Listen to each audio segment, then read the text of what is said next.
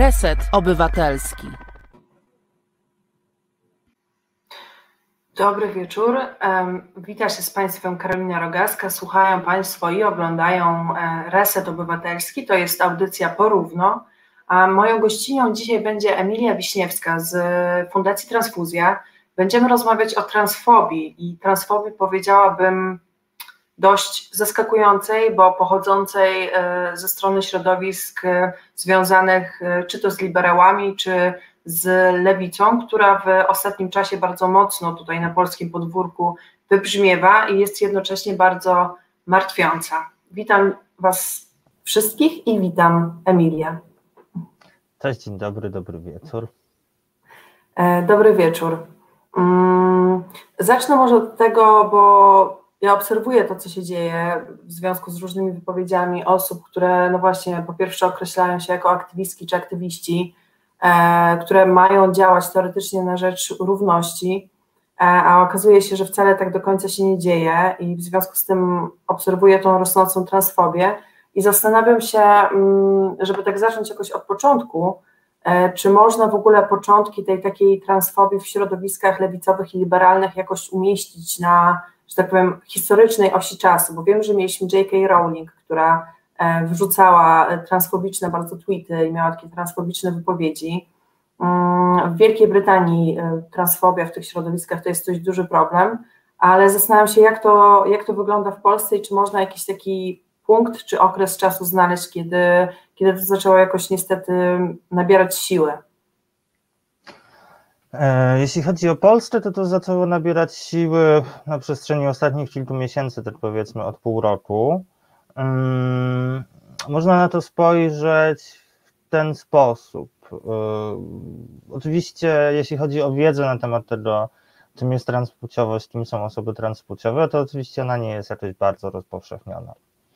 E, I również wśród wielu osób e, działających e, w ruchu feministycznym często też nie ma tej wiedzy zbyt wiele. No, tego nie mówię z jakimś wielkim zarzutem, po prostu tak jest. Oczywiście nie mówię tego z zarzutem, ale mówię to z pewnym bólem, bo oczywiście ta wiedza jest potrzebna do tego, żebyśmy mogli, mieli możliwość walki o prawa osób transpłciowych. Mhm. Natomiast wcześniej to był taki brak wiedzy, brak wiedzy, ale wynikający z e, no właśnie z tejże wiedzy niedostatków, z jakiegoś niezrozumienia pewnych spraw.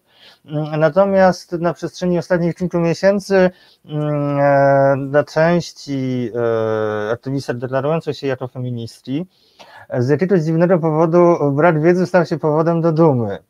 Mhm. I można powiedzieć, że w tym momencie mm, one zostają takimi samoświadomymi mm, e, trwami, czyli tak rozwijając ten skrót, e, radykalne feministki wykluczające osoby transpłciowe. Tutaj zresztą sięgamy do całej bardzo długiej historii, do tego, kiedy to w ogóle się zaczęło, bo ty zapytałaś o taki mhm. kontekst historyczny. To ten kontekst historyczny polski jest, można powiedzieć, dosyć krótki. Hmm jeśli chodzi o to, co widzimy jakoś tak bardzo pierwszoplanowo, to on jest tak. krótki. Natomiast taki ogólny kontekst historyczny jest dużo, dużo dłuższy i to mm, trzeba by w ogóle zauważyć, skąd się tutaj wziął w tym skrócie radykalny feminizm. Mianowicie wzięło się to stąd, że mm, transfobia bardzo mocno E, zagościła w Stanach Zjednoczonych w ruchu feministycznym mm, w latach 70. i to wtedy mm, właśnie w tym jego odłamie, który nazywamy feminizmem radykalnym, mhm. przy czym to nawet nie jest takie porównawcze, że nie chodzi tutaj o takie porównanie feminizm miarkowany, feminizm radykalny, to jest po prostu określenie jakiegoś nurtu.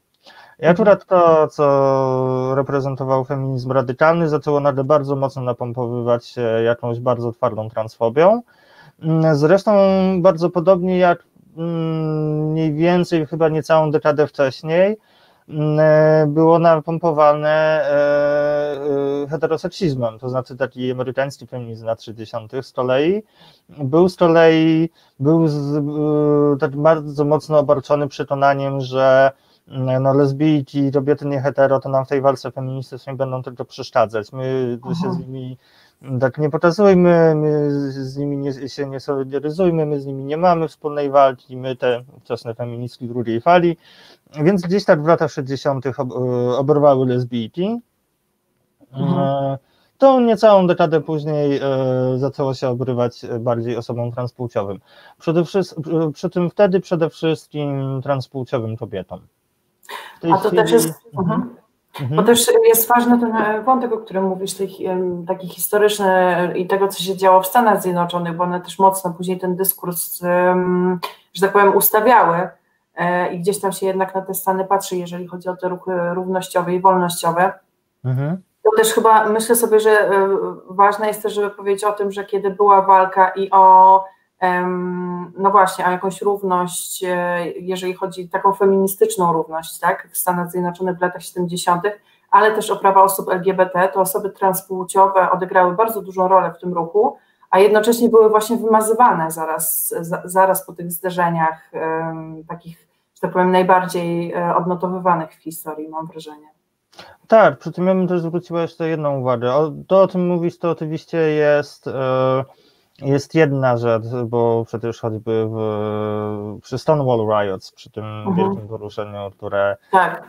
e, zapoczątkowało, zapoczątkowało to może nie do końca, bo wcześniej ten ruch, e, który dzisiaj, o którym mówimy LGBT, LGBTQIAP, mm, mhm. on już wcześniej się rodził, natomiast to był absolutnie punkt zwrotny i tam mm, transpłciowe kobiety, też nie białe, można powiedzieć, bardzo dosłownie były na pierwszej linii, bo mhm bo bardzo dosłownie, no bo Stonewall Riots było mm, starciem z e, policją, która wparowała do gejowskiej knajpy.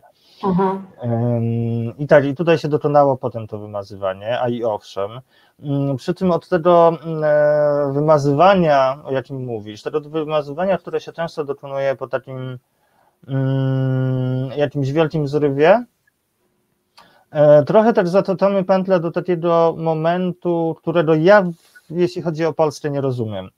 E, trochę, trochę jakoś muszę się chyba to rozwinąć, żeby wyjaśnić, bo tak trochę enigmatycznie powiedziałam. Mhm. Mianowicie, co, cóż ja tutaj mam na myśli?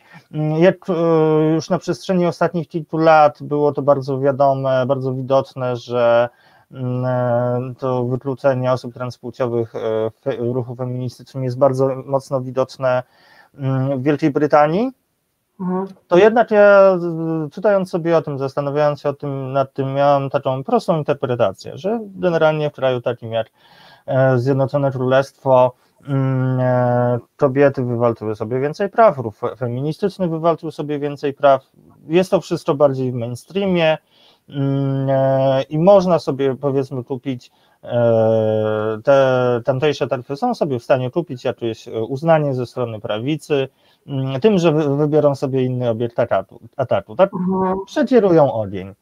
Mm, miałam jednak wrażenie, że e, na polskie warunki się to nie przełoży, bo mhm. cóż można w Polsce od prawicy dostać za bycie feministą? No nic. Więc się mhm. to w dalszym ciągu nie opłaca. Natomiast jednak jakoś tak się stało, że mamy to w Polsce i możemy się tym w cudzysłowie cieszyć tutaj. Mhm.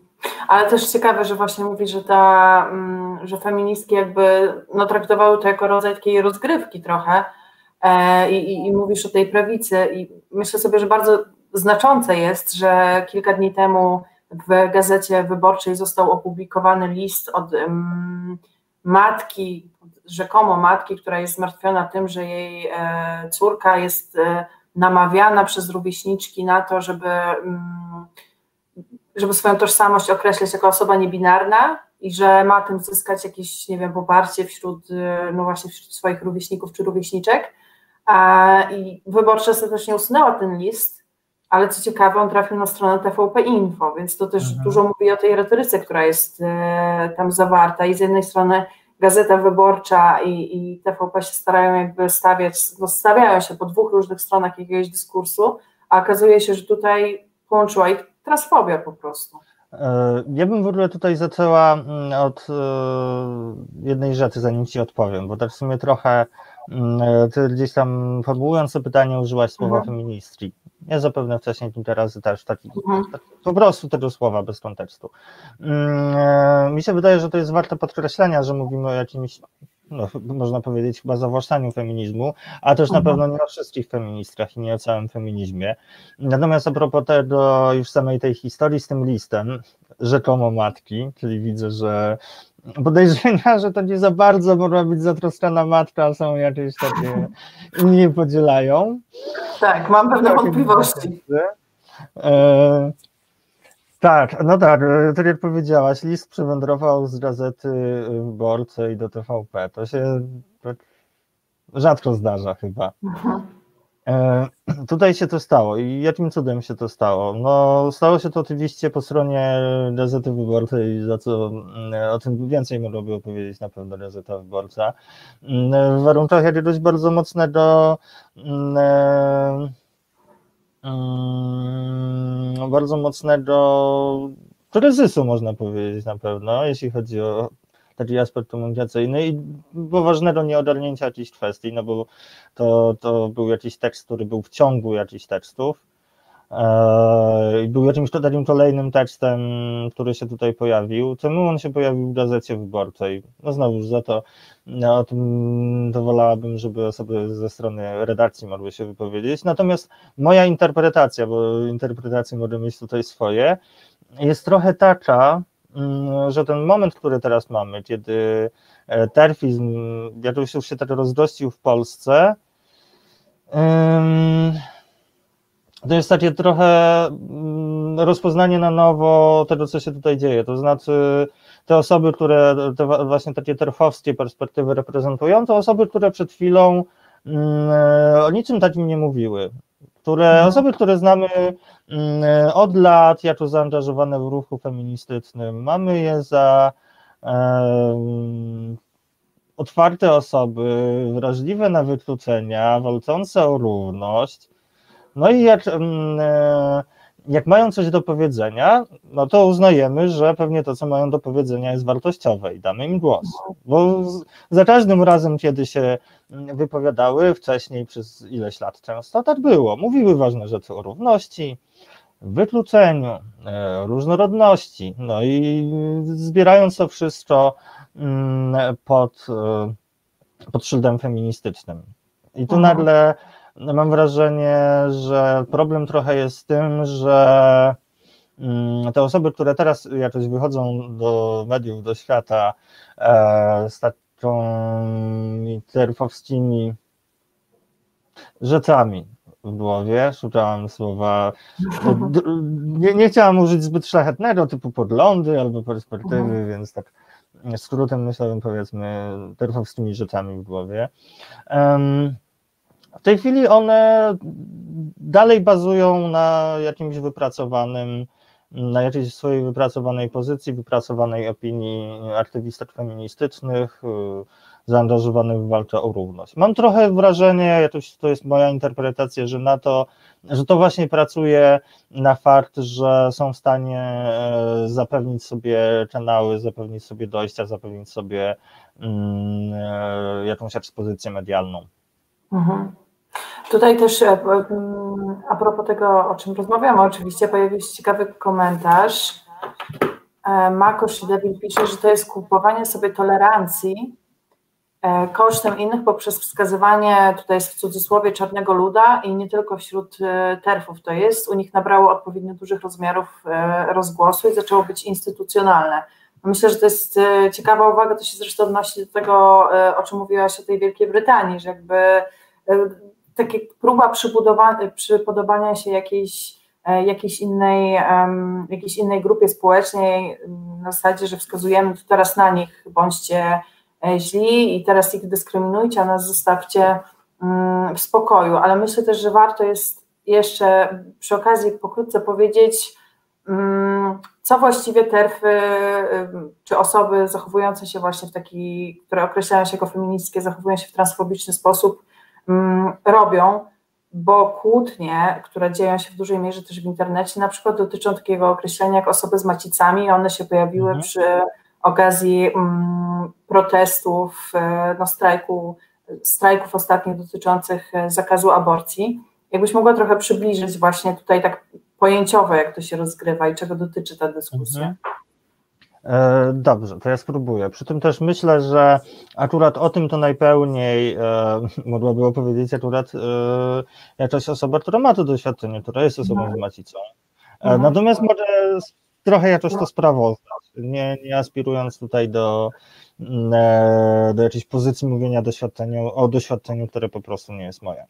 Mhm. E, no więc tak jak powiedziałaś, mamy to sformułowanie, które okazało się jakąś wielką ilością niezgody, tak? czyli osoby z macicami. E, I taką sugestię, że jest to sformułowanie, które mm, e, wymazuje kobiety mm, albo redukuje je do tych macic. E, no i z jakiej strony możemy się temu przyjrzeć? To, to jak się tutaj jakoś postaram razem z Tobą e, temu przyjrzeć, jakoś opowiedzieć, to trochę właśnie tutaj, e, tutaj ponieważ nie chcę jakoś um, um, pchać się w opowiadanie w swoim doświadczeniu, trochę sprawozdam Państwu to, co pisze na przykład Wiktor Dynarski, a to, co pisze, no. możecie znaleźć na przykład prze, mm, e, zrepostowane na, Facebook, na facebookowej stronie Fundacji Transfuzja. E, no więc tak po kolei. O co chodzi w tym określeniu? Czy ono jest ok, czy ono nie jest ok? Jak jest ok, to czemu? Jak nie jest ok, to też czemu? E, tak, e, najprościej byłoby się przyjrzeć temu, jakie o jakich osobach możemy jakie osoby mamy na myśli mówiąc kobiety, jakie osoby mamy na myśli mówiąc e, osoby z macicami, bo to nie są to same osoby. I stąd się też wzięła potrzeba szukania jakiegoś nowego słowa. Pierwsze w słowie, w słowie kobiety, w tym zbiorze, już tak schodząc na język matematyki, w tym zbiorze pod tytułem kobiety są też transpłciowe kobiety, czyli osoby, które nie mają doświadczenia, e, o jakim tutaj mówimy. Mm, nie ma w tym zbiorze natomiast osób, które mogą mieć macicę, czyli e, transpłciowych mężczyzn, mhm. Mm, czy osób niebinarnych. Oczywiście jest tak, że e, coś takiego jak mm, histerektomia, więc zabieg, który któremu poddają się osoby z różnych powodów, często z, ze względu na jakieś zmiany zdrowotne, a często w przypadku osób, w przypadku transpłciowych mężczyzn czy, mm, czy osób niebinarnych, to może być po prostu część um, tranzycji medycznej, medycznej korekty płci.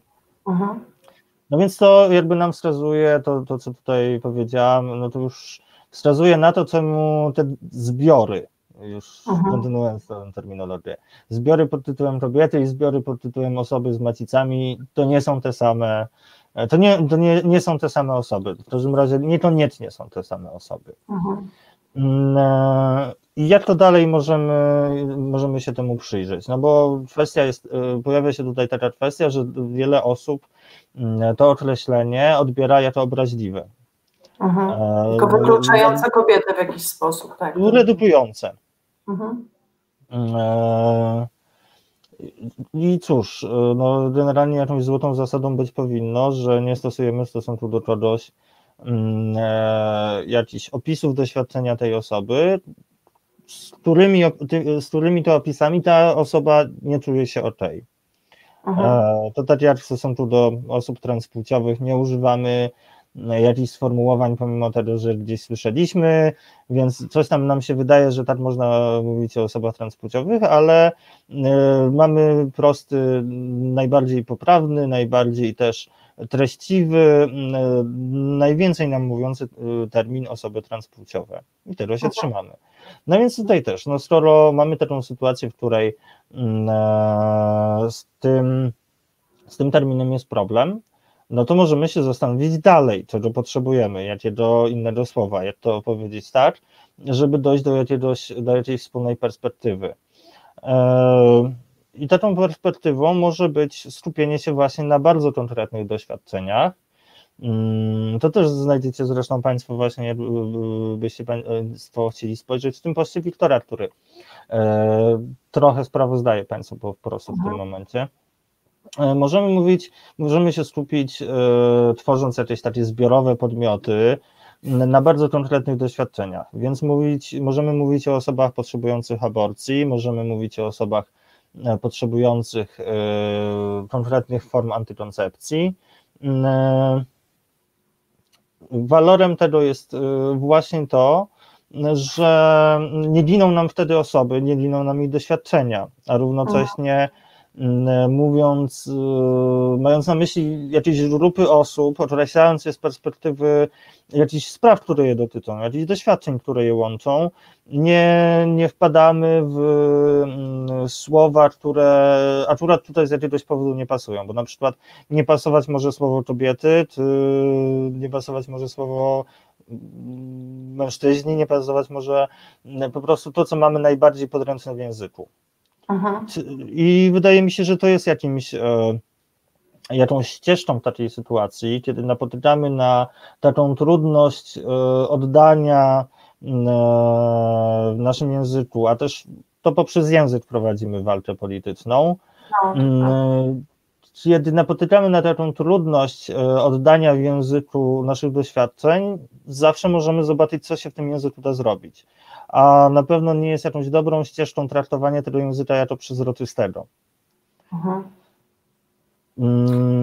To tak jak na przykład w wywiadzie e, z Urszulą Kuczyńską, do którego pewnie ty będziesz się chciała jeszcze pewnie sama też odnieść i o coś mnie przy do okazji zapytać, no to tam już na wstępie mm, e, ze strony Kuczyńskiej jest taka wypowiedź, że została nazwana cisiarą i tłumaczy, co to znaczy. Mianowicie, że jest kobietą o tożsamości kobiety. No, Dobra, to w jakim sensie te słowa są tutaj użyte? Mhm. W dwóch miejscach, jednej zbitki słownej jest to samo słowo. Mhm. Kobietami są osoby, które mają e, taką tożsamość płciową. Nie ma mężczyzny o tożsamości kobiety, bo ja będąc transpłciową kobietą nie jestem mężczyzną o tożsamości kobiety, tylko jestem kobietą. Mhm. Z, tego, z tego też względu sformułowanie kobieta o tożsamości kobiety też nie ma sensu. Mhm również odniesione do osoby cispłciowej. Tak, to jest w ogóle y, też po pierwsze ważna jest ta inkluzywność i właśnie, żeby włączyć te różne doświadczenia i o tym, o tym, o tym też przed, e, przed chwilą powiedziałaś, ale też e, myślę sobie, że co jest, co jest ważne i na co też warto tutaj zwrócić uwagę, czy to w kwestii wspomnianej przez Ciebie E, pani Kuczyńskiej, czy jest też e, aktywistka pani Kaja Szulczewska, która też się dużo e, jakby wypowiada na temat osób transpłciowych i też twierdzi, że jest, że jest włączająca, a nie jest. Mm, żeby podkreślić to, że to nie jest tak, o czym też mówiłaś trochę na początku, że to osoby nie wiedzą i po prostu robią coś z niewiedzy i kiedy się dowiadują, to zmieniają swoje zachowanie, tylko ważne, żeby wybrzmiało to, że jakby podczas dyskusji z tymi osobami Mm, inne osoby próbują im tłumaczyć, co jest nie tak z używaniem pewnych sformułowań albo z wykluczaniem osób, a one dalej jakby to robią i zaczynają jakby odwracać tą retorykę i mówić właśnie, że są nazywane, tak jak wspomniałaś, cislarami, co w ogóle nie ma jakby sensu w, w, w tym przypadku, albo same siebie stawiają w, mm, w roli ofiary w tym wszystkim, i ktoś, kto nie jest zorientowany w temacie i przeczyta rozmowy z nimi, e, może sobie pomyśleć, że, że, że to są rzeczywiście osoby, które są w jakiś sposób prześladowane przez osoby transpłciowe, bo tam się też pojawiają takie ogólnikowe wyrażenia, że to jakieś mityczne środowisko osób transpłciowych do nich pisze różne rzeczy, mm, że są właśnie atakowane i można sobie pomyśleć, że one rzeczywiście są ofiarami. I, I, bez podania jakiegoś takiego kontekstu, a tak te, tak te teksty się ukazywały, bez tego szerszego kontekstu, e, to tworzy taką bardzo niebezpieczną narrację po prostu, która jest dla osób transpłciowych zagrażająca, e, w tym sensie, że są przedstawiane po prostu jako jakaś wręcz zorganizowana grupa przestępcza. No niemalże tak. E, poza tym jeszcze, jeszcze jedna rzecz się tutaj dokonuje to, że jak e, one się prezentują jako ofiary na rąki ze strony jakiejś transpłciowej społeczności, E, no to jeżeli ze strony osób transpłciowych w odpowiedzi dostaną e, odpowiedź, ej, to co piszesz jest transfobiczne, e, to jest erfizm. Weź się dołód. No, może nie najelegancki, bardziej elegancki, ale weź się dołód.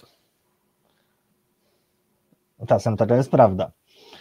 E, natomiast jeżeli gdzieś tam ze strony właśnie transpłciowej społeczności w odpowiedzi mm, mamy jakieś wskazania na to, co było nie tak w ich wypowiedziach, e, to tutaj trochę ziemia jest już uklepana, bo te osoby transpłciowe zostały nazwane tutaj agresorami, trochę wyprzedzająco zresztą.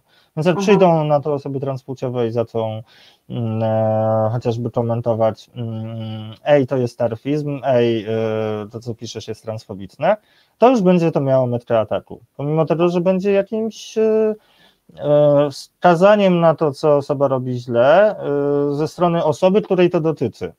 Mhm ale metra będzie już nadana. No tak, że to jest atak, że tyle tych osób się zbiera. Oczywiście tam mm, w trakcie jednego z wywiadów, to z kolei Kaja Szulczewska przytaczała, że e, no dostaje też wiadomości typu tam, nie wiem, powieść czy cokolwiek, a i oczywiście to są, to są złe wiadomości, ale dużym nadużyciem jest według mnie przypisywanie kilku e, wypowiedzi, robienie z nich jakby obrazu społeczności osób transpłciowych po prostu całego. Tak, i tutaj jest jeszcze jeden taki mechanizm bardzo typowy, jeśli chodzi o to, jak się obrywa osoby z różnych grup marginalizowanych. To znaczy, wszystkie osoby z takiej grupy marginalizowanej, wszystkie osoby transpłciowe odpowiadają za to, co zrobi jedna osoba transpłciowa. Mhm. Więc potem wszystkie mają e, przyjść, e, złożyć swoją ekspiację, odciąć się, y, napisać całe oświadczenie o tym, że one się pod tym nie podpisują. I to, to jest coś, co oczywiście jakoś rezonuje tutaj, jest jakimś takim bardzo ogólnym, ogólnym mechanizmem, nie tylko w tej sytuacji uaktywnionym, tylko takim mechanizmem, który w wielkim stopniu dotyka właśnie różne grupy marginalizowane, że takim, że yy, przez pryzmat tego, co yy, robi jednostka należąca do tej grupy, postrzega się całą grupę. Mhm. Też, nie... mhm.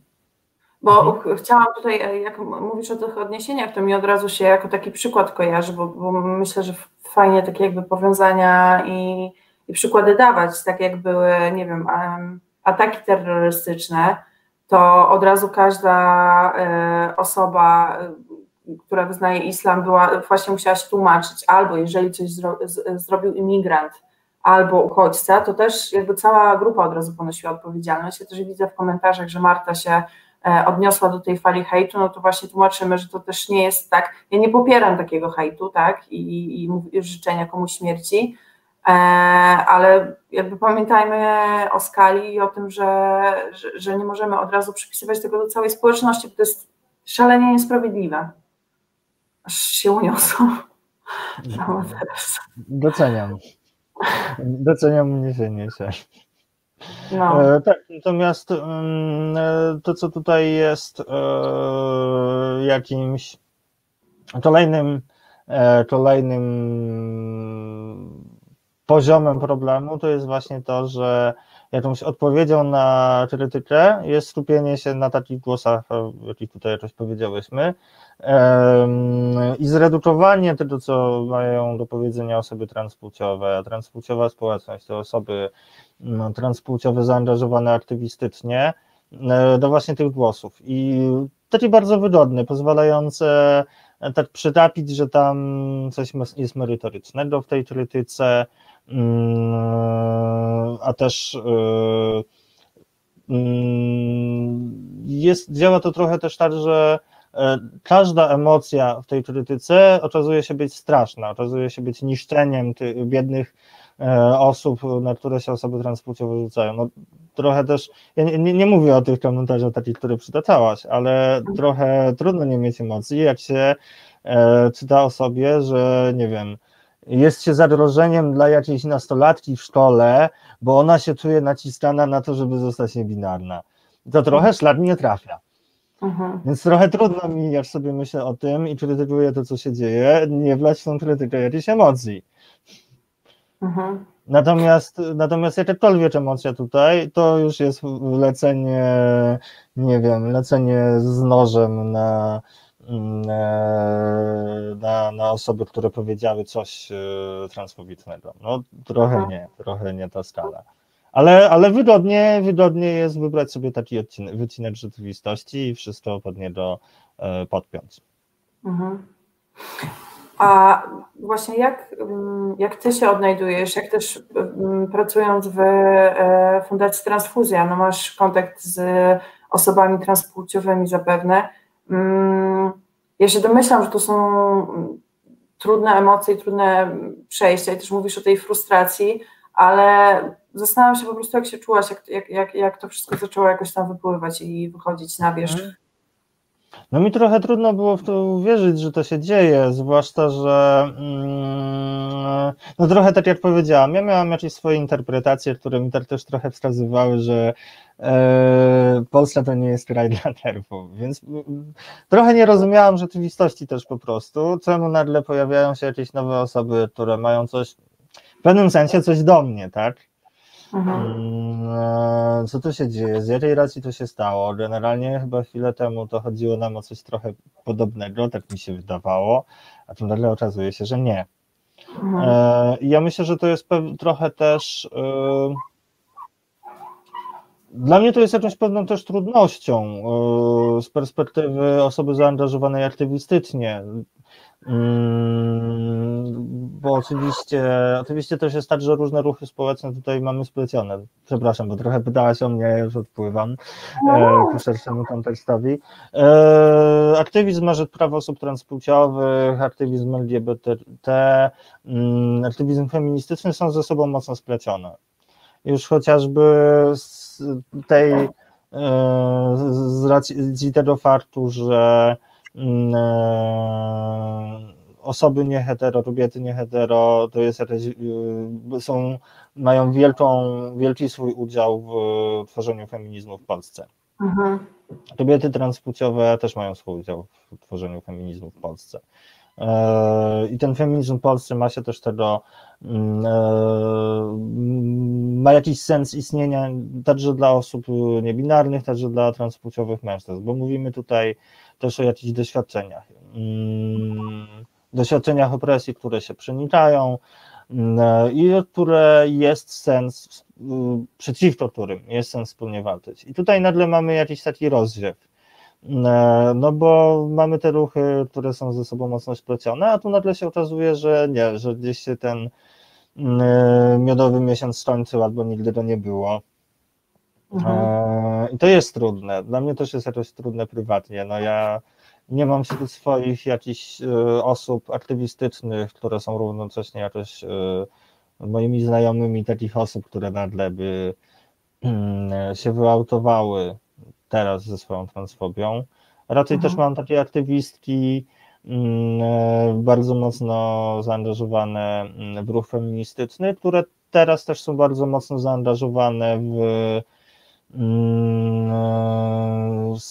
opowiadanie się po stronie osób transpłciowych. I to też jest a propos tego, co mówiłam na wstępie, no bo nie mówimy tutaj mm, e, krytycznie o feministach jako takich, o feminizmie jako takim, tylko o czymś, co e, się tutaj w polskim feminizmie pojawiło w miarę niedawno i co jest jakimś problemem, jest jakimś niebezpieczeństwem, ryzykiem. Natomiast feminizm to też trochę co innego i Mm, dla mnie oczywiście też jest jakoś prywatnie całkiem przyjemne widzieć to, że e, uspokajające w pewnym sensie. Widzieć, że takie aktywistki feministyczne, które ja znam, trochę wiedzą, jak się odnaleźć w tej sytuacji. Mhm. Rozumieją ją po prostu. Tak, nawet to, co mówisz o tym feminizmie, to mm, spotkałam się z takimi postulatami e, ze strony osób transpłciowych zresztą, żeby no, po prostu nie nazywać tych osób feministkami, mhm. bo, bo, bo nie, nie, o to do końca chodzi w feminizmie, to znów jest trochę mm, taka walka o pojęcia, walka o słowa, ale no myślę, że to, to, to też jest ważne jakoś w najbliższej przyszłości do prze, e, przedyskutowania tych pojęć i tego, jak je właściwie teraz w obecnych czasach w XXI wieku mm, rozumiemy i, i czy rozumiemy je właśnie jako takie skupiające się na cis płciowych i kobietach, czy rozumiemy je właśnie jako coś włączającego. No ja bym, ja swój feminizm definiuję jako włączający, ale y, myślę, że to jest jakaś dyskusja, która pewnie też będzie wybrzmiewać w najbliższym czasie. Tak, no myślę też, że mamy taką sytuację, że trochę mamy naraz, i to od lat mamy w Polsce naraz y, bardzo różne feminizmy, takie feminizmy, które w innych krajach rodziły się w bardzo różnych momentach czasu, a u nas trochę współistnieją. Mhm. E, no to jeszcze teraz mamy jedną jego postać, której tak. brakowało w cudzysłowie. Mhm. Przy, przy całym uznaniu i tym, że się podpisuje pod pewnym powątpiewaniem w to, czy mm, możemy tutaj mówić o feminizmie, to już tak nie bardzo jednak. Mhm. Um, pozwolę sobie, żebyśmy i, i my, i Państwo e, złapały trochę oddechu, więc e, teraz trochę muzyki i zaraz wracamy. Ja mam jeszcze mnóstwo pytań, więc nawet nie wiem, czy te dwie godziny to nie będzie za mało, ale to za chwilę kontynuujemy. Reset Obywatelski działa dzięki Twojemu wsparciu. Znajdź nas na zrzutka.pl. Słuchasz Resetu Obywatelskiego. No i jesteśmy, słuchają Państwo Resetu Obywatelskiego, to jest audycja Porówno, prowadzę ja, czyli Karolina Rogaska, moją gościnią jest Emilia Wiśniewska z Fundacji e, Transfuzja i rozmawiamy sobie o transfobii, o transfobii, która niestety wybiła mocno w środowiskach lewicowych i liberalnych w Polsce. Mm, zanim zagrała nam tutaj e, muzyka i, i piękny utwór dotarł do naszych uszu, to też e, wspomniałaś tak troszeczkę o, o właśnie o, tych, o, o budowaniu feminizmu trochę na tworzeniu takich antagonizmów, a myślę sobie, że y, też jest coś ważnego, czego, y, czego osoby, które się określają jako feministki, są jednocześnie transfobiczne, y, nie zauważają, to znaczy takiej dużej wspólnoty doświadczeń, na przykład doświadczenie kobiecości i związanych też z tym y, trudności, czyli jakiegoś seksizmu i tak dalej mnóstwo jest takich wspólnych doświadczeń i wydaje się, że mm, te osoby też te doświadczenia negują po prostu w tej, e, w tej dyskusji jakoś, tą, tą wspólnotę. Tak, tym co jest tutaj jakoś, dla mnie też jakoś prywatnie bolesne, e, prywatnie wkurzające, jest właśnie też do, negowanie mm, doświadczeń opresji, to znaczy mówienie o tym, że um, ta obecność osób transpłciowych, to, że o nich tyle mówimy, no to sprawi, że e, jakoś tak nie zostanie miejsca dla kobiet, nie zostanie miejsca do opowiadania o ich cis kobiet oczywiście tutaj, mhm. do, do, opowiadania o ich, e, do, ich doświadczeniu opresji, które jest przecież specyficzne. No tylko, że też, e, też jest tak, że część tego doświadczenia opresji jest jakimś moim udziałem na przykład. Mhm. E, część tego doświadczenia opresji patriarchalnej seksistowskiej jest udziałem e, transpłciowych kobiet, część jest udziałem e, transpłciowych mężczyzn. W jakiś sposób ta opresja uderza w osoby niebinarne. Więc to nie jest tak, że że tutaj dokonuje się jakieś takie zabieranie opresji, bo ja nie wiem po co mi opresja, to znaczy chętnie bym oddała, e, jakbym mogła, natomiast ponieważ nie mogę tak łatwo oddać e, samej opresji, samego doświadczenia opresji, to niestety nie, nie, nie zamierzam też oddać możliwości mówienia o nim. E, I jest tak, że właśnie to są jakieś takie wykluczenia i impresje, które w wielu punktach się spotykają, no choćby coś, co mm, e, jest jakimś takim idea fix, trochę terfowskim, trochę mm, e, prawicowym, czyli osoby transpłciowe i toalety. Mhm. No to, że no tak jak pozwolimy transpłciowym kobietom chodzić do kobiecych, do, do, do damskich toalet, no to będą tam do tych e, damskich toalet wchodzić e, faceci, mówić, że oni są trans, e, że oni teraz to są kobietą i wiadomo, co będą robić, że będą tam iść, żeby molestować kobiety. Ja przepraszam, od razu daję mm, trigger warning na to, co powiem.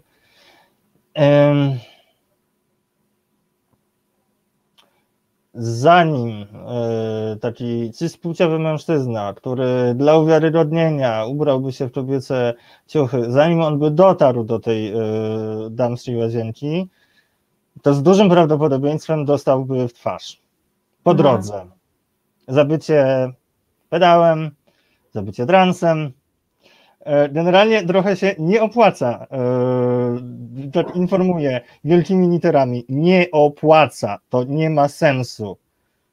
E, natomiast jest tak, że możliwość pójścia do mm, łazienki zgodnej z tożsamością jest bardzo ważna dla mm, osób transpłciowych też ze względu bezpieczeństwa. Ja na przykład idąc do męskiej toalety w jakimś publicznym miejscu, a mi się zdarza, zależnie od tego, co uznam za akurat za bezpieczniejsze dla siebie, mm, za opcję, która sprawi, że mniej się rzucę w oczy, e, nie zawsze wybieram dobrze. I na przykład dla mnie pójście do e, męskiej e, łazienki przy dworcu centralnym skończyła się kiedyś bardzo niemiłą interakcją z kibicami wracającymi z meczu, Mhm. I potem na przykład mi jest możliwość pójścia do damskiej łazienki. Mhm. Żeby nie wychodzić z niej z, kibla z sercem w gardle. Mhm. Generalnie idę tam tylko się wysikać, a nie zastanawiać się, czy wyjdę z tego cała. Mhm. To jest, to jest też e, wątek, który właśnie pojawiał się między innymi w tweetach J.K. Rowling i też jak o tym sobie myślę z takiej swojej perspektywy, to z jednej strony mówi się właśnie o tych e, cispłciowych mężczyznach, którzy się będą przebierać i, e, i, i wykorzystywać to pójście do łazienki, żeby jakoś molestować cispłciowe kobiety, e, ale z drugiej strony dla mnie tam pod spodem jest właśnie podważanie samej transpłciowości, no bo zaraz się pojawia pytanie, a czy, czy, czy, nie wiem, czy ta osoba rzeczywiście jest transpłciowa, czy ona to może robi właśnie w jakichś niecnych celach. To się jakby cała cała historia pod spodem e, kryje pod tą niby obawą, która jest koniec końców strasznie krzywdząca właśnie. Mhm. Poza tym, co już, już teraz powiedziałeś, co jest bardzo um, trudne. Tak, i to jest dla mnie wkurzające i dla wielu innych e, osób transpłciowych jest, też jest wkurzające, że robi się tutaj jakąś e, konkurencję na wykluczenie i to jeszcze w tą, ten jakiś bardzo dziwny scenariusz konkurencji na wykluczenie osoby transpłciowe wpisuje się jako te opresjonujące. Mhm.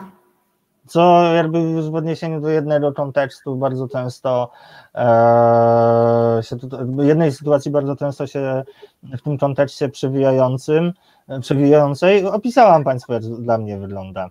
Mhm. E, właśnie, to mm, po pierwsze rodzi dużo niebezpieczeństwa, ale też mm, jakby ta, ta, no to jak wygląda w ogóle społeczeństwo i to, że jest e, transfobiczne, ale właśnie ta retoryka e, też terfów rodzi dużo, dużo niebezpieczeństwa. Ja sobie przeczytałam, jest taki socjolog, on się nazywa Stanisław Krawczyk i wrzucił taki długi post dotyczący terfizmu między innymi na, na, na swojego Facebooka, można do niego pójść, jak się wpisze Staszek Krawczyk na Facebooku, on tam przyjmuje obserwujących, więc można pójść sobie przeczytać, ale on zwrócił uwagę na ważną rzecz, że E, w latach 2018-2019 w Wielkiej Brytanii właśnie, gdzie, gdzie terfizm jest dużym problemem, e, wzrosła liczba przestępstw e, z nienawiści wobec osób transpłciowych.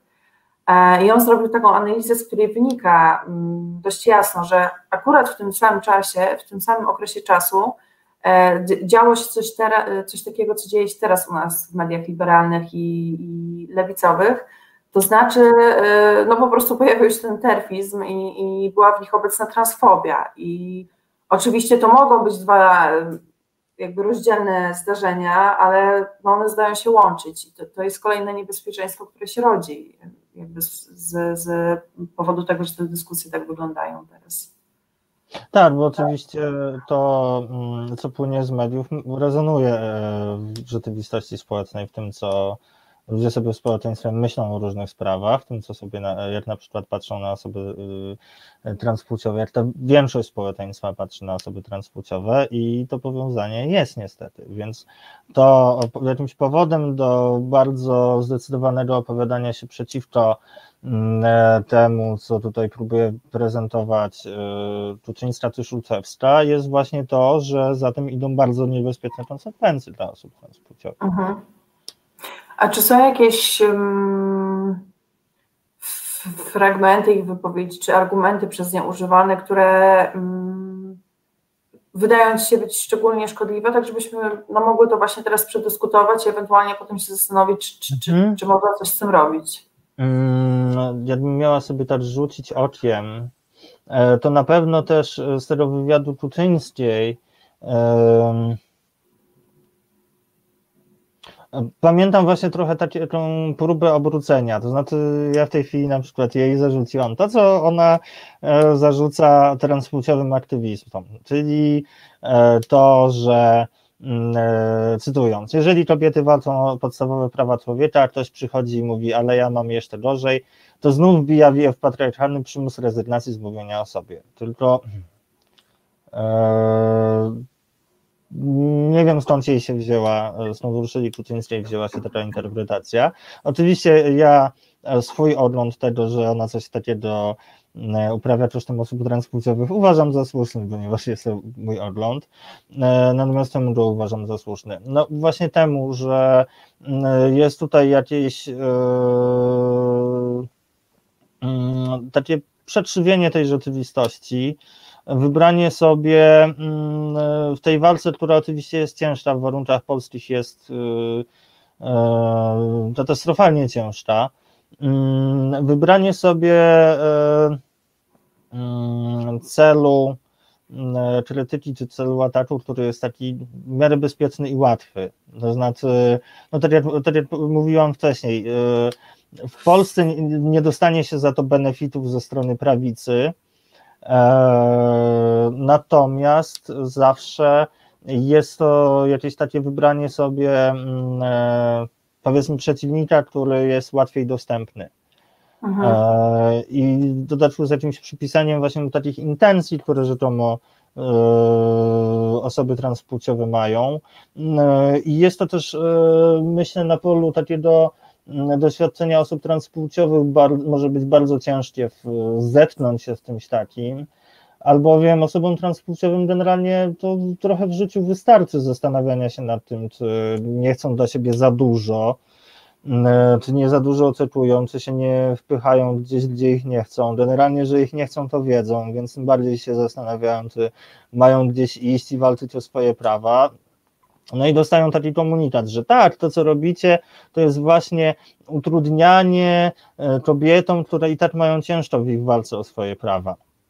E, I jest to też e, na jakichś poziomach takie bardzo konkretnie mm, trudne dla bardzo dla osób, do bardzo konkretnych osób, bo, bo jak też mówimy dzisiaj o takiej zbiorowości osoby transpłciowe, tak? A Mm, a to w różny sposób e, uderza w różne osoby transpłciowe, w, osobami, w osoby z różnymi doświadczeniami, no bo transpłciowe kobiety mm, dostają tutaj jakąś metrę, że one mają tą męską socjalizację, że, tak cytując oczywiście, nie, nie cytując Urszulę Tutyńską w tym momencie dla wyjaśnienia, Aha. E, dla jasności, E, tylko cytując ten cały dyskurs. No tak, że transpłciowe kobiety, to one mają tą męską socjalizację, więc one ciągle wszędzie coś tam chcą dla siebie, uważają, że im się należy, bla, bla, bla.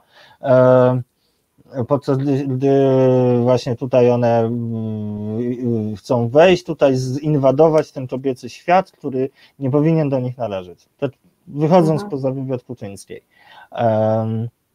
E, ale i ja tutaj wychodzę poza ten wywiad, natomiast tym, e, w tym takim stwierdzeniu, że kobietom znowu się coś odbiera, jest trochę właśnie referencja do tego. Mhm. E, I oczywiście powiedziałam, jak to uderza w transpłciowe kobiety akurat. Mhm. Natomiast mm, Natomiast to uderza we wszystkie osoby transpłciowe, bo jeszcze tak, mm, wracając do tego wywiadu, kawałek dalej, no mamy fragment o tym, że kategoria kobiecości nie jest kategorią wykluczającą. No dobrze, no ale to co w takim razie z doświadczenieniami osób, które, mm, którym tą kobiecość przypisano i narzucono, które mają, którym przy, po urodzeniu wpisano płeć kobiecą w dowodzie, ale to nie licuje nijak z ich tożsamością. Mhm. Co one mają, mm, gdzie one mają szukać miejsca dla siebie? No bo tutaj zaraz w wywiadzie, jeszcze wrócę na sekundę do wywiadu, jest zaraz dalej obietnica. Feminizm walczy o to, aby przestać myśleć kategoriami stereotypów płci. I to jest na to, na dla wszystkich. Koniec cytatu. No tylko dobrze, tylko jednak osoby transpłciowe to im chodzi nie tylko o stereotypy płci, bo jest jeszcze coś takiego jak tożsamość i transpłciowy mężczyzna to nie jest tak, że jemu nie, pasują, nie pasuje stereotypowa kobiecość, tylko kobiecość jest w ogóle nie jego, bo jego tożsamość mhm. jest inna. Dla osoby niebinarnej też e, taki defaultowy, taka, taka inkluzywność z lotowca niewiele daje, bo jednak udana inkluzywność moim zdaniem polega na e, takim mm, e, przyglądaniu się, czego z tej inkluzywności potrzebują różne osoby z różnymi doświadczeniami przynależne do różnych grup. Mhm. E, I nie da się robić jakiejś takiej ogólnej inkluzywności, takiej, która by, by miała wszystkich zadowolić, bo owszem, pewnie jest tak, że rozmontowywanie stereotypów płci wyszłoby na dobre absolutnie wszystkim, Natomiast osobom transpłciowym wyszłoby na dobre też trochę coś innego poza tym. Mhm. Czyli jest to a... jakby dodatkowy element po prostu, a nie elementy wykluczające się. Tak, i to jakby nie, nie da się transpłciowości zredukować do stereotypów płci, e, bo oczywiście wiele spraw dotyczących płci w jakimś takim, tym jak tego doświadczamy się łączy, natomiast stereotypy płci i tożsamość płciowa to jednak są trochę osobne kwestie. Mhm. I rozmontowywanie stereotypów płci mi jeszcze niewiele e, pomoże na przykład w radzeniu sobie ze swoją dysforią e, czy z transfobią. To znaczy, owszem, jakbyśmy mieli e, jakoś mniej odciskające się na nas swoje piętno stereotypy płci w społeczeństwie, to pewnie transfobia też by mm, e, miała się troszeczkę gorzej i byłoby, oczywiście byłoby fajnie. Natomiast no, są jakieś doświadczenia, doświadczenia e, e, specyficzne dla osób transpłciowych, których nie da się tak od razu załatwić samym rozmontowaniem stereotypów płci, no bo na przykład ja swoją dysforię płciową dalej będę mieć, a też to, że zbudujemy jakieś takie społeczeństwo, w którym e, nie będziemy obciążeni tymi stereotypami płci, to też nie znaczy, że ja się nagle zacznę zastanawiać, ej, to może, no to może jak już, nie wiem, nie ma tych stereotypów, jak już nie ma tych stereotypów męskości, że jak się jest mężczyzną, to trzeba to i to, to jak ja, to, to jak ja nic tam nie muszę, to, to może mi się odwróci. No, no nie, to nie jest o stereotypach płci. Więc to jest też trochę... Mm, w ogóle pomijające to, czym jest doświadczenie e, transpłciowości. Oczywiście mówię jedno doświadczenie transpłciowości, bardzo różne doświadczenie transpłciowości. Mhm. Też ciekawe, co zacytowałaś z tego wywiadu. Hmm. Mianowicie, że, że padło takie zdanie, że to jest jakoś zagrażające dla kobiet. I mhm. dla mnie już samo to stwierdzenie jest wykluczające, bo jakby wyklucza właśnie kobiety, y, transpłciowe kobiety, jakby y, odbierając im prawo do tego, że są kobietami, tak? Mhm. Taki znowu następuje rozdział. Tak, zresztą tutaj na e, różne osoby transpłciowe, e, już nie, nie tyle Kuczyńskiej, bo akurat Kuczyńskiej tutaj da się, e, tak jestem w stanie Państwu taką referencję znaleźć, natomiast mm, e, taka derfowska opowieść o świecie to na różne osoby transpłciowe ma różne wyjaśnienie, a więc trans, wychodząc znowu poza wywiad, mm, transpłciowe kobiety są niebezpieczne, bo to wilki w owczej skórze, transpłciowi mężczyźni nie istnieją, tylko to są nasze biedne siostry, e, które przez patriarchat nie akceptują swojej kobiecości. Natomiast osoby niebinarne. Hmm. Tutaj chyba siada siatka pojęciowa. Nie jestem w stanie Państwu powiedzieć, co myślą o osobach niebinarnych, poza tym, że osoby niebinarne są na pewno bardzo agresywne i wykluczające. I co można z tym robić? Jak, jak można według Ciebie działać? Bo ja dostrzegam te zagrożenia, które, które niesie takie wykluczanie, ale jakby trochę opadają mi ręce po prostu. A co można z tym robić? Mm, e, no, tym, co można z tym robić, jest jakieś takie pamiętanie o tym, co, co jest jakimś, jakimś polem do wspólnego działania i wspólnego myślenia o tym, jak e, sobie radzić z wykluczeniami i opresjami. I tak jak mówię, to, co jest ważne, to to jest to, że mm, e, to jest jakimś wielkim mm, prądem myślenia też obecnym w polskim feminizmie. To nie jest tak, że wszystko to trochę potrzebuje się powtórzyć tutaj. To nie jest tak, że wszystko to, co krytyczne, to, to, wszystko to krytyczne, co dzisiaj mówimy, dotyczy feminizmu jako takiego. No nie, mówimy właśnie o osobach, które występują pod szyldem feministycznym i mówią coś transfobicznego. Natomiast mamy jakieś wielkie, nieprzebrane rzesze osób, które się spotykają ze sobą w tym, co robią, spotykają się na tych samych demonstracjach, spotykają się mm, e, robiąc e, te same wydarzenia, spotykając się, tworząc te same inicjatywy, albo spotykają się należąc do różnych inicjatyw i ze sobą współpracując. I ta współpraca jest. Też dla osób transpłciowych feminizm jest.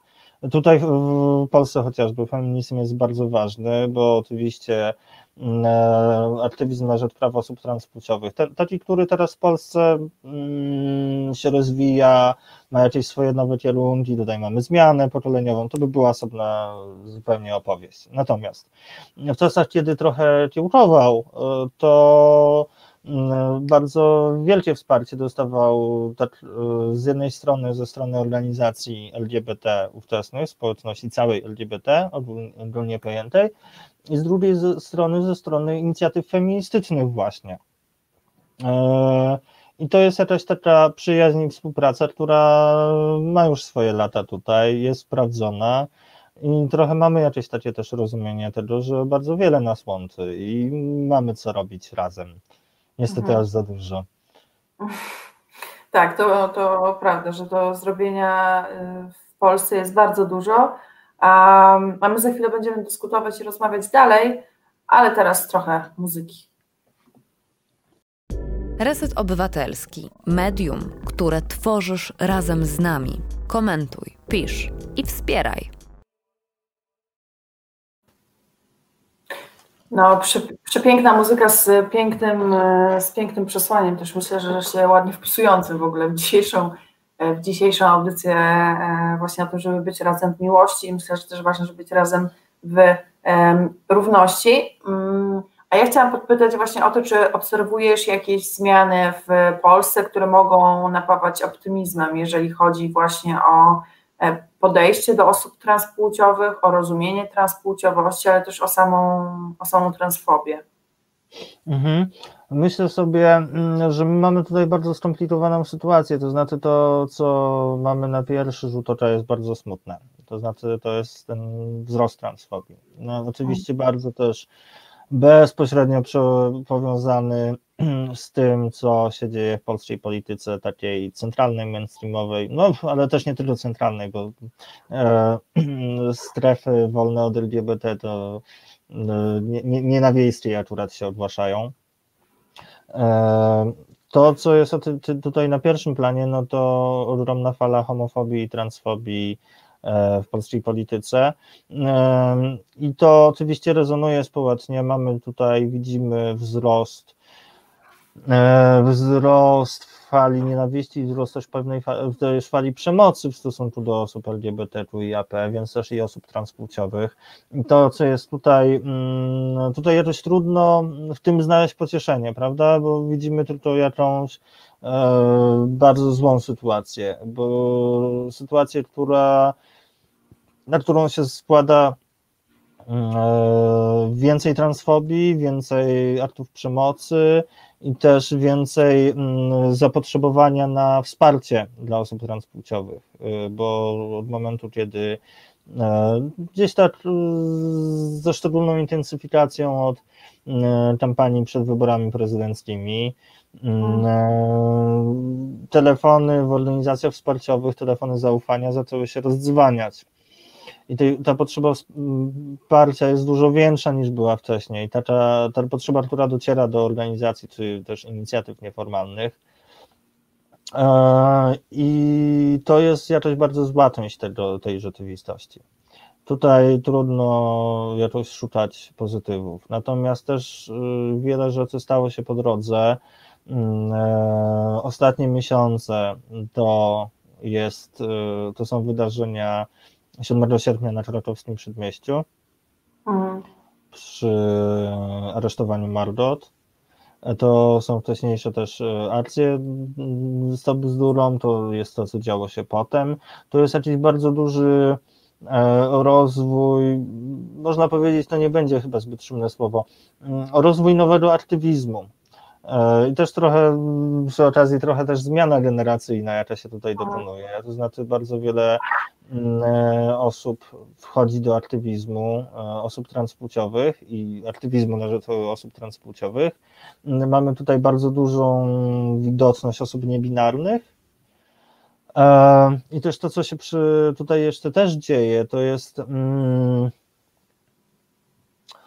to jest właśnie takie zrastanie się społeczności, myślenie o tym, jak możemy się jednoczyć i wspierać w tych warunkach, które mamy, a których sobie nie wybieraliśmy. E, I to jest jakąś odpowiedzią, e, tutaj już pozytywy, to jest jakąś odpowiedzią na ten ściecz, który się wylewa na osoby LGBT w Polsce. I to ta odpowiedź jest bardzo zauważalna. Oczywiście za nią też idą idą ciężkie sytuacje, bo w tej chwili e, aktywizm na rzecz praw osób transpłciowych w Polsce, czy w ogóle osób LGBTQIAP, e, no to nie jest e, bułka z masłem. Niestety jest obarczony różnymi ryzykami, chociażby ryzykami dotyczącymi możliwości spotkania się z represjami. Natomiast to, co jest ważne, to, że widać tutaj bardzo wielki fokus na takie wspieranie się wzajemne. I takie chwile wcześniej Ci wymieniałam, mm, e, gdzie się mogą udać osoby transpłciowe po wsparcie, no to tak skupiłam się na mm, e, inicjatywach, mm, e, na organizacjach pozarządowych, na takich bardziej sformalizowanych inicjatywach, ale też poza tym mamy coś takiego chociażby jak istniejąca od niedawna grupa nieustającej pomocy, czyli nieformalny kolektyw, działający i wspierający e, w różnych sprawach życiowych, nie tylko w tranzycji, ale też w kwestii, no nie wiem, tak jak tutaj czytam na stronie facebookowej, sprawdzenia umowy najmu, doradzenia w szukaniu pracy, znalezienia lekarzy. Mamy fundusze solidarnościowe, chociażby fundusz imienia Milo Mazurkiewicz. Mamy tą wielką e, zbiórkę e, założoną na Stop Bzdurą, która przez to bzdurą, która potem oczywiście wszyscy chcieli się dowiedzieć, co z tymi pieniędzmi będzie, i zdaje się, że niedługo się dowiemy, to znaczy e, wiemy, wiemy już tyle, że te pieniądze zostały rozliczone. Oczywiście e, pieniądze to nie jest wszystko, co można zrobić, natomiast e, bez pieniędzy można zrobić dużo mniej. Więc tutaj, tutaj widzimy jakiś wielki odzew społeczności, który, e, który po prostu przyniósł, przyniósł środki pieniężne na działanie różnych inicjatyw, środki, które teraz będą jakoś rozdysponowywane i na ile się orientuję, to pewnie e, o tym jakoś w najbliższym czasie usłyszymy. Tyle, wiem, tyle wiemy na ten moment, że zbiórka jest rozliczona pomimo E, bardzo żywego i takiego podejrzliwego zainteresowania co po niektórych tym, co się działo ze środkami na tej zbiórce. E, więc mamy tutaj, tak trochę wracając, e, jakiś bardzo szeroki odzew, bardzo szerokie, bardzo, bardzo głębokie zmiany w kondycji społeczności. Takie zmiany wymuszone, ale też takie, które pozwalają mm, pozwalają osobom transpłciowym w potrzebie łatwiej trafić na, na różne formy wsparcia, jakie to potrzebują. Mhm. To, to, jest, to nie jest tylko społeczność taka reaktywna, że mm, jak jakiś polityk e, PiSu e, powie coś homofobicznego czy transfobicznego, to jakaś osoba aktywistyczna pójdzie do innego medium to zdementować, tylko, tylko jest, działa to też tak, że mm, społeczność, osoby w społeczności myślą o tym, o tym, co to robi innym, co to nam zostawia w głowach po prostu. To mhm. coś niestety zostawia. No i, i niestety tego zostawiania jakichś takich rzeczy w głowach ostatnio jest, mam wrażenie, e, dużo i też e, to, o czym, o, o czym wspominałeś, że ta, że ta pomoc to jest jakby nie tylko wspieranie się w sytuacji, że ona się rozwija, ale właśnie też e, powiedziałaś o tym wynajmie mieszkań, o, e, o, o, o polecaniu sobie na przykład jakichś e, lekarzy, i to też myślę, że jest istotne o tyle, że my dzisiaj rozmawiamy dużo o tej transfobii, ale że trzeba pamiętać o tym, że ona ma taki codzienny, jakby wydźwięk w codziennym życiu, że to nie jest tak, że my rozmawiamy o czymś abstrakcyjnym, ale że właśnie jakby potrzeba polecenia sobie lekarzy, no bo jest mnóstwo medyków i lekarzy i lekarek, które, którzy są w jakiś sposób transfobiczni, więc myślę, że to tutaj też jest y, jakby dobry moment, żeby to podkreślić, że transfobia to nie jest coś abstrakcyjnego i to nie są e, słowa tylko i wyłącznie polityków czy polityczek e, jakieś oderwane od rzeczywistości, tylko że to jest coś, co się dzieje i, i, i co dotyka potem osoby w życiu codziennym. Tak, i dotyczy, to o czym mówisz, no, dotyczy nie tylko lekarzy w ogólności, ale też y, w dalszym ciągu wielu specjalistów y, mających swoją rolę w procesie tranzycji osób transpłciowych. Więc mm, e, to, to nie jest tak, że tutaj coś jest na wyciągnięcie ręki, bo, y, bo nie jest, a też mm, wiele osób transpłciowych ma bardzo złe doświadczenia, chociażby z lekarzami w jakichś innych sytuacjach, ale tak skupmy się na tych lekarzach. Mhm. E, to tutaj mamy, jak, mamy takie bardzo proste, mm, prostą formę wsparcia. Mm, ja wiem, czego doświadczyłam tu i tu, inni nie muszą. Mhm. No tak, to jest właśnie, tak samo podejrzewam, że też w tych e, innych sytuacjach, poza tym, że to jest wsparcie w sytuacjach, jak już powiedziałam, codziennych, e, no to właśnie też taki rodzaj ostrzegania siebie, żeby inne osoby no, nie musiały doświadczać e, tych, tych, tych samych trudności, e, tych samych przykrości i, no i dyskryminacji po prostu, krótko, e, krótko mówiąc, więc ja się też teraz uśmiecham, bo się cieszę, że da się te pozytywy jednak znaleźć jakoś w tej całej sytuacji, bo ona rzeczywiście w ostatnich latach jest po prostu trudna. I, i jakby nawet jakby patrząc z boku i obserwując, to widać, że ona jest bardzo, bardzo, bardzo trudna. Mhm. Tak, i ja myślę też, że no, tutaj chwilę wcześniej wspomniałam o zmianie pokoleniowej. To nie jest tylko tak. zmiana pokoleniowa w aktywizmie, to jest jeszcze e, zmiana dużo bardziej fundamentalna, mianowicie to, że pomimo tego, co się dzieje w polskiej polityce, tak takiej pierwszoplanowej, mainstreamowej, to też wiele rzeczy się zmienia mm, trochę w przeciwnym kierunku. Na przykład to, że osoby transpłciowe mają mm, teraz większą szansę wcześniej dotrzeć do jakichś rzetelnych informacji na temat tego, czym jest transpłciowość i kim są. Mhm.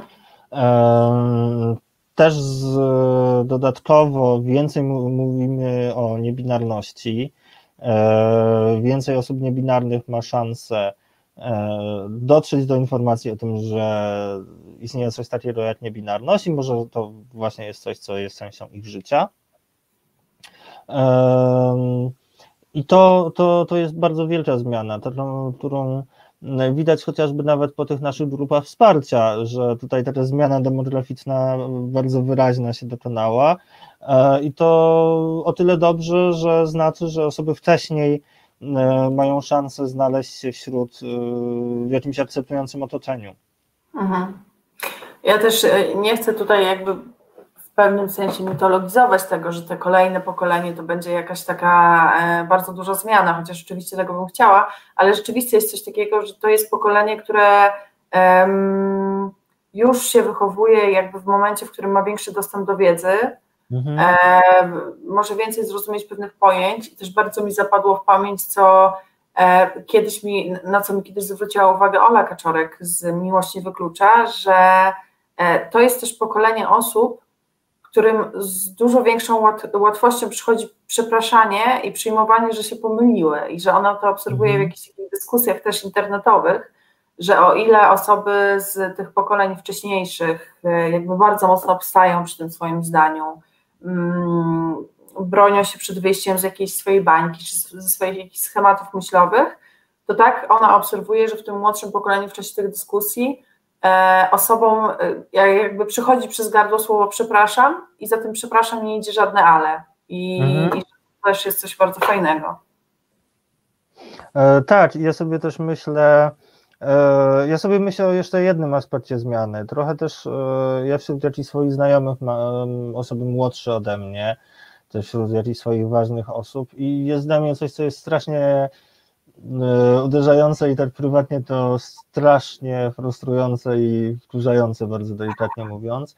Mianowicie to, że też mówimy o takim pokoleniu, które trochę nie pamięta innej Polski E, jeśli chodzi o takie do, bardziej dorosłe życie. E, o takich osobach, które kojarzą tylko Polskę, która od iluś lat robi się tylko gorsza i, i nawet nie ma co mieć tutaj takich lichych nadziei, jakie powiedzmy za rządów Platformy PSL-u, to jeszcze, jeszcze można było się łudzić, że, że mają sens. No, mamy pokolenie osób, które z jednej strony mają dużo większą dostępność yy, do wiedzy, do dużo większą szansę na zdobycie świadomości siebie, zrozumienie tego, kim są i znalezienie e, dla siebie akceptującego otoczenia, a równocześnie to wszystko dzieje się w tej Polsce, która, której naprawdę dzieje się tylko gorzej. Mhm. E, właśnie, bo dzieje się, no dzieje się gorzej, jakby nie, nie da się w ogóle temu zaprzeczyć, ale zastanawiam się, czy E, według Ciebie tego, żeby w Polsce było lepiej, bo dużo to jest zależne od polityki, jakby politycy narzucają pewien dyskurs, e, no i to było widać w, właśnie w kampanii prezydenckiej, to, że ona była e, w taki mm, sposób antyrównościowy ukierunkowana bardzo mocno. I tak samo wcześniej kampania w wyborach parlamentarnych, to zastanawiam się, bo chciałabym bardzo, żeby polityka w Polsce wyglądała inaczej, ale myślę, że no niestety przynajmniej przez jakiś jeszcze czas ona będzie wyglądała tak samo i zastanawiam się, czy możliwa jest zmiana społeczna bez zmiany politycznej. Hmm. Na pewno. Na pewno zmiana polityczna nie jest możliwa bez zmiany społecznej i ja, ja akurat trochę jestem optymistą, tylko ponieważ mam już e, swoje lata e, i ja jeszcze pamiętam ten optymizm, że zaraz Polska będzie całkiem piękna, e, taki optymizm sprzed 10 lat, to ja jeszcze zdążyłam dożywić, zanim mnie życie nauczyło. E, ale ja mimo wszystko dalej jestem optymistą, tylko już teraz to długodystansową. Ja sobie myślę o tej zmianie społecznej, którą obserwujemy, takiej zmianie też po stronie społeczności i myślę sobie o tym, że to jest właśnie wstęp do jakiejś zmiany politycznej. Takiej, którą pewnie nawet trudno teraz jakoś pisać w detalach, przewidywać, przewidywać jak ona będzie wyglądała i, i w związku z tym, co, co, co się zmieni w podziale mandatów, bo to jest o czymś dużo poważniejszym niż e, podział mandatów po następnych wyborach. Mhm. No zdecydowanie, bo sam podział mandatów bez zmiany jakby kadry, że tak to nazwę, która się będzie tymi mandatami dzielić, no to też to, to, to nie będzie robiło aż takiej różnicy, że tamci będą mieli trochę więcej. Znaczy w pewnym sensie będzie robiło, tak, bo ten obóz rządzący może będzie inny, ale, ale jednak to wciąż będą te same osoby dyskutowały i one już pewne swoje tory dyskusji mają e, wyznaczone, nawet jeżeli to jest e, nie wiem czemu dodaję nawet, bo to już niestety jest dość spodziewane, ale jeżeli rządzi opozycja w postaci e, no, koalicji obywatelskiej, to też można łatwo przewidzieć, co, co będzie robić, co będzie mówić, że będzie dużo obiecywać, a z tych obietnic to niekoniecznie cokolwiek wyniknie, jak to, jak to też pokazały jej poprzednie rządy, niestety. Znaczy ja myślę, że politycy politycy też mają to do siebie, że. Zdecydowanie za rzadko e, aktualizują sobie oprogramowanie. E, I mam wrażenie, że im się często trochę wydaje, że żyją jeszcze w jakiejś innej rzeczywistości, w takiej, w której się trochę zatrzymali. Ja to też trochę rozumiem, bo jak się mm, było posłem albo posłanką partii rządzącej, albo jeszcze ho, ho, ho wiceministrem, to ja rozumiem, że jest co powspominać. Trochę rzeczywistość się zmieniła od tego czasu. Mm, e, i ja trochę szczerze mówiąc, nie chcę tutaj uprawiać jakiegoś też trochę autoeityzmu. E, ale trochę być może tak to zabrzmi, co powiem. Ja trochę mam nadzieję na to, że mm, e, przy okazji tej zmiany pokoleniowej e, część naszej rzeczywistości, ta smutna część po prostu zostanie zmieciona. Mhm. A też sobie myślę, że nie wszyscy muszą być posłami i posłankami czy wiceministrami, więc e, chętnie tutaj zobaczę, najlepiej szybciej niż później, chętnie tutaj zobaczę jakieś e, reperkusje tej zmiany. Mhm. Ja też widzę, że tutaj nasz jeden ze słuchaczy pisze, że jeszcze można wszystko zmienić, drogie panie, do wyborów trzy lata. No rzeczywiście trzy lata to jest i dużo i mało, zależy jak patrzeć.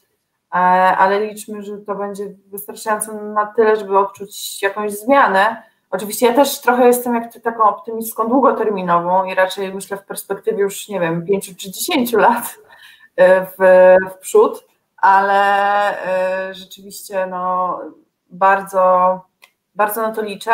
A jeszcze z okazji tego, że skończył się rok 2020, już jakiś czas temu, ale który był dość trudnym rokiem z wielu powodów, mm, no, takich społecznych i, że tak powiem, pandemicznych przede wszystkim.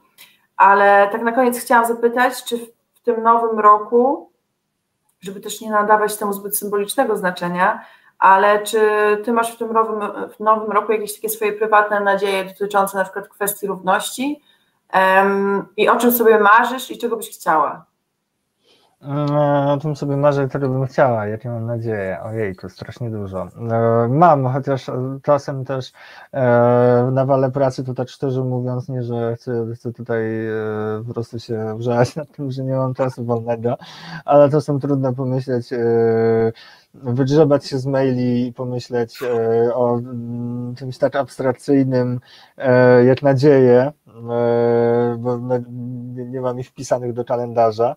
E, pracowego, ale na pewno czegoś bym chciała. To znaczy chciałabym, żeby to, to dobre rzeczy, które się dzieją, te dobre rzeczy, które widzę, mm, e, poszły dalej, żeby to się rozwijało, żeby ten nowy aktywizm, o jakim wspomniałam, mm, e, dalej łapał wiatr w żadle.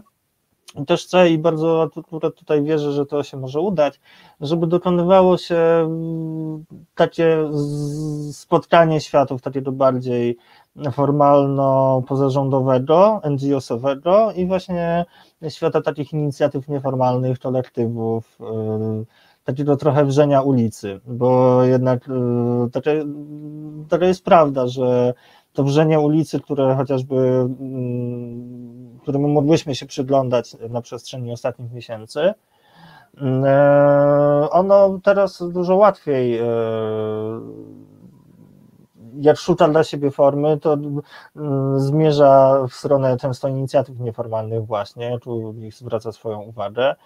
E, więc myślę, że w związku z tym chociażby, e, w związku z tym faktem, że inicjatywy nieformalne bardzo różne, ale też te działające na rzecz praw osób transpłciowych są teraz e, bardzo w centrum zainteresowania i mają dużo rzeczy do zrobienia, to ja bym chciała, żeby takie spotykanie się z wzajemną życzliwością tych dwóch światów, takiego e, pozarządowego, NGO-sowego i tego nieformalnego, kolektywowego szło dalej. Przy tym oczywiście to też ten podział jest trochę, jak lubimy nićmi szyty, bo w tych NGO-sach też e, e, zapełnia wiele osób, które mm, e, swoje doświadczenie zdobywały chociażby w anarchistycznych kolektywach, więc jak ja, jak ja, z tobą rozmawiam, to też jestem tą osobą. Aha. Więc takie stawianie jasnego podziału między między NGO-sami a inicjatywami nieformalnymi jest trochę nieudane, nie, nietrafne, natomiast na pewno mam nadzieję, że, że tutaj ta, takie spotkanie, ta współpraca będzie się rozwijać, bo ja w tym węszę jakiś wielki potencjał. Mhm. Ale myślisz też o takim um, właśnie potencjale napędzającym zmiany, czy też o takim potencjale po politycznym właśnie? Tak naprawdę tak, tak naprawdę potencjale politycznym. Yy, to w jakimś bardzo szerokim rozumieniu polityki. Właśnie nie, nie tylko tego, że ktoś wyląduje na listach wyborczych, yy, chociaż z mojej perspektywy również. Yy, chciałabym też widzieć osoby walczące o prawa osób transpłciowych, jakby mówiące o tym jako plus swojego programu. Chciałabym je widzieć na listach wyborczych, ale myślę też sobie o tym, że e, całą politykę trochę e, warto by było przeorać. E, I jakieś wiele, wiele takich bardzo już niezaktualizowanych, a szczodzących wielu ludziom, szczodzących wielu grupom kwestii jakichś takich ciężarów, jakie tutaj na nas jakie na sobie możemy czuć w Polsce, to po prostu trzeba zmieść z planszy. Mhm. E, ja bym chciała, żeby ta zmiana, e, zmiana, e, ja to się dokonuje, trochę zmiana pokoleniowa, trochę też zmiana aktywizmie, trochę bardzo już szerzej rozumiana zmiana społeczna żeby trochę e, nie tylko przyjmowała te reguły gry, ale wywróciła stolik z tą planszą i piątkami. No też mam nadzieję, że coś takiego się wydarzy, tym bardziej, że właśnie to, co się działo na ulicach i to mimo pandemii się działo, bo e, warunki też były dość specyficzne, że tak powiem, że to się jakoś będzie rozrastało i że no to oczywiście nie jest tak, że chcę, żebyśmy wszyscy tutaj mieli okazję e, do wychodzenia na ulicę, bo wolałabym, żeby tych jakby powodów nie było, ale że jeśli już to się będzie działo, to mam nadzieję, że to się będzie działo coraz liczniej, jak już się zaszczepimy trochę, co pewnie nie nastąpi aż tak szybko, jakbym chciała, ale, ale powoli jakoś do przodu myślę, myślę, że to będzie szło w dobrą stronę, taką mam nadzieję, że właśnie będziemy się spotykać na, e, na ulicach, i wyrażać jakieś swoje niezadowolenie, bo też wydaje mi się, że te protesty potem się stają też dobrą przyczynkiem do jakiejś takiej szerszej dyskusji, wyznaczenia sobie granic, tworzenia dyskursu w ogóle, że to się nie ogranicza tylko i wyłącznie do, do, do ulicy właśnie. Tak, to na pewno się nie ogranicza do ulicy, a też tak jak teraz yy, mamy taki trudny moment takiego przyrządzenia tych protestów, I dużo obaw o to, że okej, okay, no to te protesty teraz całkiem przymrą, już za chwilę nikt się tym nie będzie interesował. Dlatego jak ty mówisz o tym, co, co, co, co możemy przewidywać, to ja myślę, że my jeszcze e, wiele się dowiemy na przestrzeni najbliższych miesięcy, choćby o tym, co to znaczy protest. Myślę, że jeszcze wiele się tutaj dowiemy. I nagle się okaże, jak wielką um jak wielką mamy moc w tym wszystkim. Bardzo Ci dziękuję, e, Emilia, za to, że byłaś dzisiaj e, moją gościnią. Ja bym jeszcze chętnie mogła z Tobą rozmawiać, pewnie jeszcze Cię nieraz zaproszę do różnych e, rozmów, bo to jest ciekawe, ale też przede wszystkim ważne, co mówisz. I myślę, że rozmów nigdy dość, a tymczasem się cieszę, że po prostu byłaś tutaj dzisiaj z nami w resecie obywatelskim. Też się cieszę i dzięki za zaproszenie. A i dziękuję tym z Państwa, e, którzy mnie zdaje się pamiętają. Wychwyciłam kilka takich komentarzy na początku, więc dziękuję, jest mi bardzo miło. Tak, już jak um, tydzień temu zdradziłam, że, e, że najprawdopodobniej będziesz, to wiele osób się cieszyło i mówiło, o, Emilia będzie super, więc pamiętają zdecydowanie. Cieszę się bardzo, serce mi rośnie. A ja też dziękuję Państwu i też jeszcze na koniec przypomnę, że mogą nas Państwo wspierać. I też nam będzie serce rosło od tego, jeżeli na, na przykład wejdziecie na zrzutkę Resetu Obywatelskiego i coś tam od siebie dorzucicie, bo dzięki temu się możemy rozwijać, możemy też wtedy zainwestować w sprzęt, który pozwoli nam jeszcze lepiej tutaj się z Państwem i z gośćmi, z gościniami e, komunikować i opowiadać o świecie, i rozmawiać o świecie, i być w ciągłej interakcji. Także zapraszam, wrzutka.pl, tutaj macie też linki się wyświetlają, więc można sobie wklepać w wyszukiwarkę. No a ja tymczasem jeszcze raz dziękuję Emilio za, za obecność i dziękuję Państwu. E, cieszę się, że Państwo, tu jest teraz wysyp komentarzy e, pożegnalnych, żegnających się z nami dziś. Dziękuję bardzo, że byliście i że bardzo uważnie, że bardzo uważnie e, słuchaliście. No i co, i razem z Kluskiem, który tu cały czas przymyka, po prostu się żegnamy i, i dziękuję i do usłyszenia i do zobaczenia za tydzień.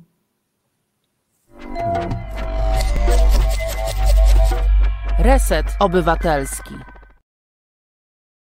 Podobał Ci się ten program? Reset to medium obywatelskie, którego jedynymi sponsorami jesteście Wy, odbiorczynie i odbiorcy. Wesprzyj nas na zrzutka.pl i pomóż budować niezależne medium.